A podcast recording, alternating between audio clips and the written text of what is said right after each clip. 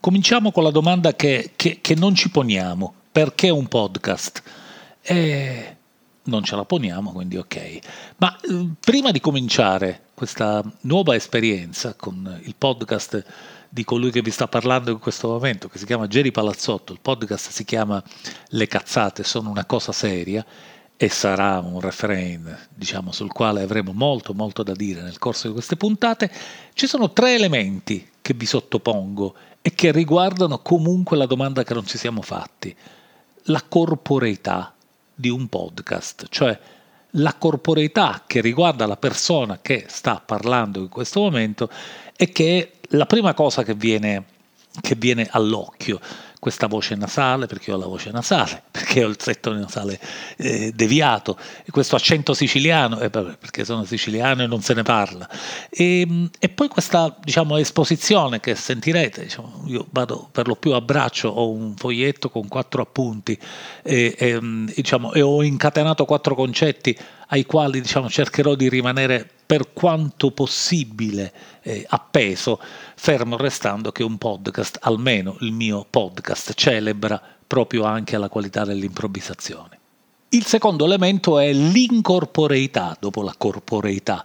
Pensate quante cose opposte stanno insieme in questo contesto l'incorporeità del narratore. Io in questo momento potrei essere eh, alle Isole Vergini come potrei essere eh, a casa mia aggrappata a un condizionatore, e potrei essere in mutande come potrei essere normalmente diciamo, vestito eh, da ufficio o al contrario indossare eh, potrei indossare l'abito della, della, festa. Direte voi, vabbè, questo accade anche quando, quando si legge qualcosa che è stata, che è stata scritta. Eh, nessuno si interroga quando legge un posto, legge un articolo, legge un libro sulle condizioni del narratore nel momento della, stetu, della stesura. È vero, però in quel caso la incorporeità del, del narratore è ben superiore, eh, che non sentite la sua voce, ma leggete un frutto che è mediato, mentre questo è un frutto molto ma molto più, più diretto. Terzo e ultimo elemento, cioè il fatto che io non sono il bravo presentatore, quindi eh, inciampo, torno indietro, eh, mi, mi, faccio largo attraverso eh, dei concetti che magari ho dimenticato. E, è tutto secondo me è giusto che vada avanti così, anche se eh, già qualche indizio ve l'ho dato riguardo a quello che vi dicevo prima, cioè sono alle Isole Vergini o sono a casa mia col condizionatore a palla. Ecco, secondo me se um, avete aguzzato le orecchie, se si può dire, eh, avreste già sentito il, il, sottofondo del condizionatore che macina eh, su, sotto queste mie parole.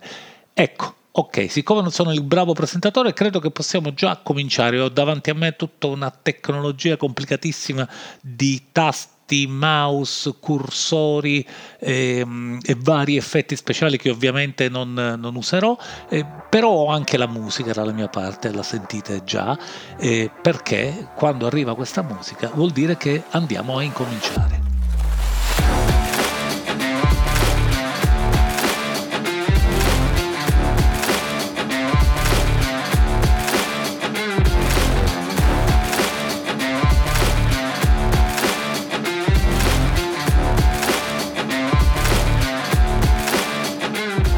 Ecco, la premessa stavolta è stata mh, abbastanza lunga, la prossima volta prometto eh, che, che, sarà molto molto più breve. Ma insomma io ci tenevo eh, diciamo, a, a, farvi entrare un po' eh, nel, nel mood che, che, governa un podcast come, come questo, eh, fatto in casa, diciamo, un po' come il pane durante il lockdown. E a proposito del lockdown, ora ne parleremo perché è comunque un appio troppo ghiotto in un momento come, come quello eh, che stiamo vivendo oggi, con l'urgenza della cronaca che ci ha raccontato della fine della, dell'ultima regina, della regina del Novecento, come titoleranno probabilmente i, giovani, i giornali domani eh, perché oggi parliamo del tempo e dei tempi. E, ehm, non c'entra la memoria, ecco. E, la memoria il cui culto tardivo è spesso interessato è fonte di maggiori problemi eh, rispetto al suo contrario, cioè rispetto all'amnesia. Non c'entrano nemmeno l'onanismo del futuro, del, nel, del cui nome diciamo, noi disprezziamo in maniera indecente l'antico e i vecchi. C'entrano invece il presente e una convinzione urgente ma non recente, cioè che i nostri tempi, quelli che stiamo vivendo, siano di fondamentale importanza e che tutto il resto, il vissuto, ciò che verrà, non conti assolutamente un cazzo. Ecco, tutto questo si chiama cronocentrismo. Il cronocentrismo, che è una cosa della quale parleremo oggi, è una cosa che ha inventato o ha scoperto 46 anni fa un sociologo americano che si chiama Jim Fowles, eh, che ne ha scritto sulla mh, eh, rivista Futures.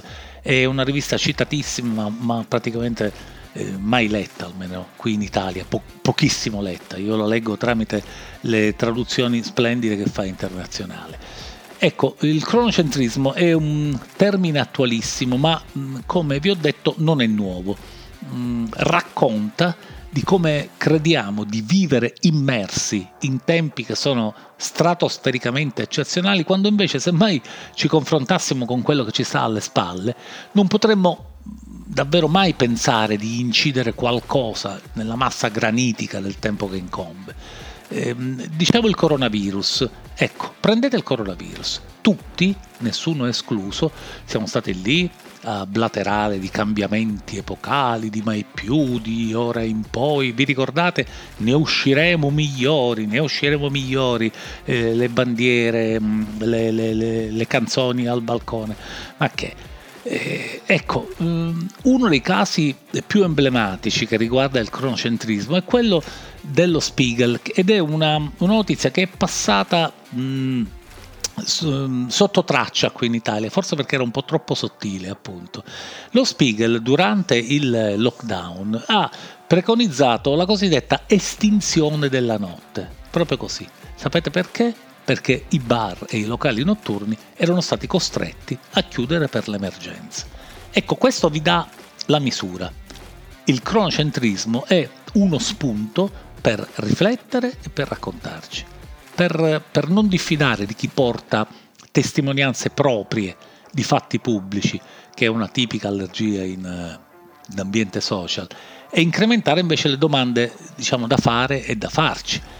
E anche un, uno spunto per tenere a distanza, diciamo con la canna, ecco, l'imbecille che parla a vanvera di cose che non solo non conosce, ma che mai potrebbe capire è anche uno spunto per parlare di chi c'era prima e di chi ci sarà dopo, occuparci finalmente, occhio alla parola chiave, dell'altro, in altro luogo, con altro interesse, con altra cultura, in altro tempo e in altri tempi, perché stiamo parlando del tempo e dei tempi. E finalmente occuparci dell'altro sarà il migliore metodo per cercare di trovare, diciamo, l'unica merce senza scadenza che vale oggi, ieri e domani, cioè risposte alternative.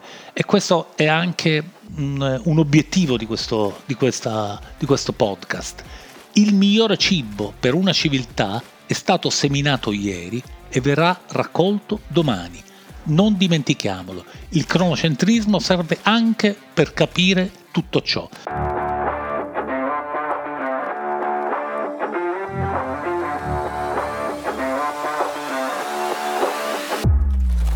Non vi sfuggirà che sto ripetendo molte volte questa parola e questo concetto, l'altro. Lo faccio per diversi motivi, il principale dei quali è al momento embargato, ma mh, mm, per un mero motivo di lavoro. È una cosa alla quale sto dedicando il mio impegno professionale, diciamo, e della quale non vedo l'ora di, di, di parlarvi. E, ehm, però in generale, per restare appunto ai temi universali, dare attenzione all'altro, al diverso da noi, al vicino che ci spia o allo sconosciuto che ci ignora da lontano, è anche un, un buon modo per occuparci dell'altra parte di noi stessi, cioè quella che guardiamo allo specchio, allo specchio non fisico, ma allo specchio della ragione e che ci illudiamo di conoscere. Un passaggio fondamentale per occuparsi dell'altro, in questo contesto non consideriamo l'altruismo che è una virtù e non un'entità, è la capacità di saper stabilire un perimetro all'interno del quale i ragionamenti hanno un'unica e sola cittadinanza.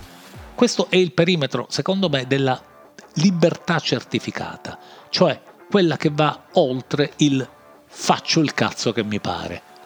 E, e immaginate la scritta tutta, tutta attaccata, faccio il cazzo che mi pare. Ad esempio, sempre nei tempi del coronavirus, eh, siamo diciamo all'esempio il coronavirus è qualcosa di talmente gigantesco che, che ci servirà per tempo come, come spartiacque anche come totem se volete dicevo ai tempi del coronavirus il mondo nel quale cercare e trovare un altro da osservare o da additare o persino da ignorare magari col giusto gusto è stato quello del web perché essendo chiusi il web era l'unica grande finestra sul mondo. E per capire di cosa stiamo parlando è utile tornare al 1996 e alle seguenti 26 parole. Ho qui l'appunto. Contatele, eh? Nessun fornitore o utilizzatore di un servizio interattivo telematico sarà trattato come un editore o un portavoce delle informazioni prodotte da un altro fornitore di contenuto. È un passaggio fondamentale, pur sconosciuto al 99,9% dei fruitori di Internet, che è contenuto appunto nella sezione 230 del Communication Decency Act, che è stato approvato dal Congresso americano ai tempi di Bill Clinton.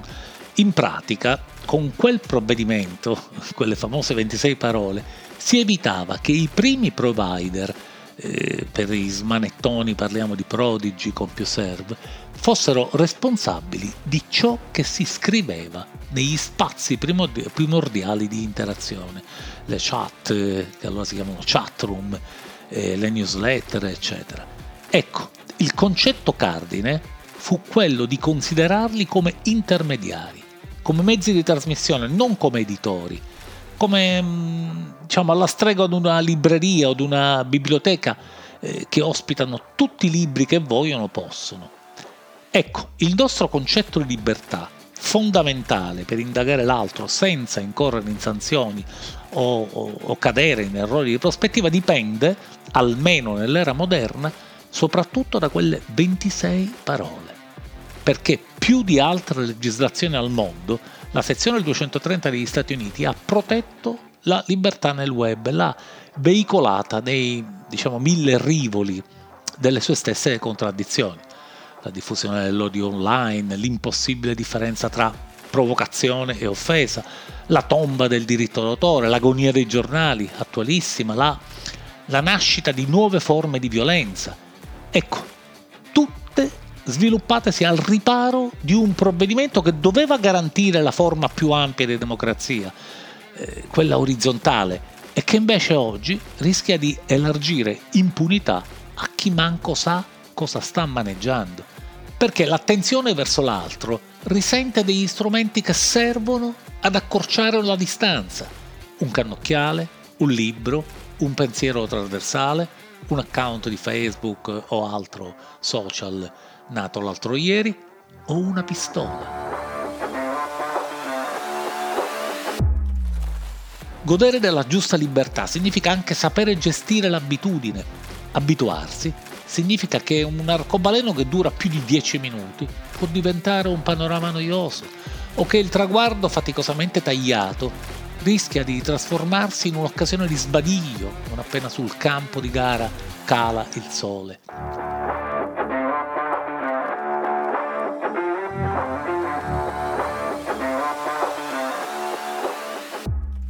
Personalmente io diciamo, ho sempre combattuto l'abitudine in due modi, uno sbagliato e l'altro giusto.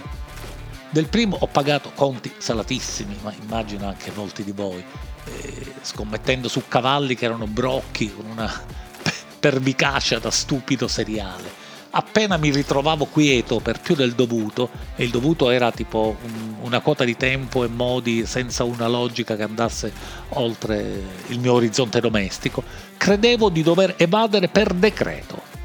Spesso manco me ne rendevo conto e usavo, diciamo, il solito codice d'emergenza. Abitudine, diversivo, soddisfazione, casino. Ero una specie di stalker della serenità io uh, ci ho lavorato su e non da solo in fondo, ed è una cosa che mi è pesata moltissimo riuscire ad ammettere, saper chiedere aiuto è una forma sublime di indipendenza. Del secondo modo, quello giusto, ho faticato a trovare i vantaggi, perché mh, ribellarsi all'abitudine è la maniera, la maniera migliore per scegliere consapevolmente il sentiero sbagliato.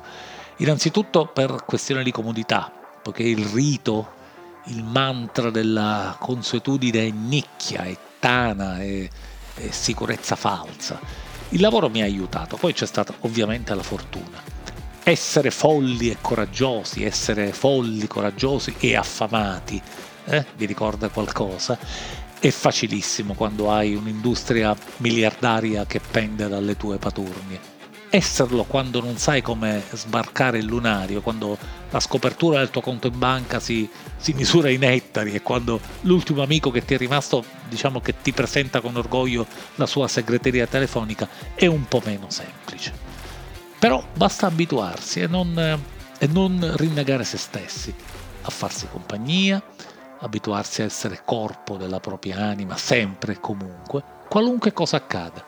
Diceva il poeta, senza corpo l'anima si vergogna, come un corpo svestito. Alla prossima puntata.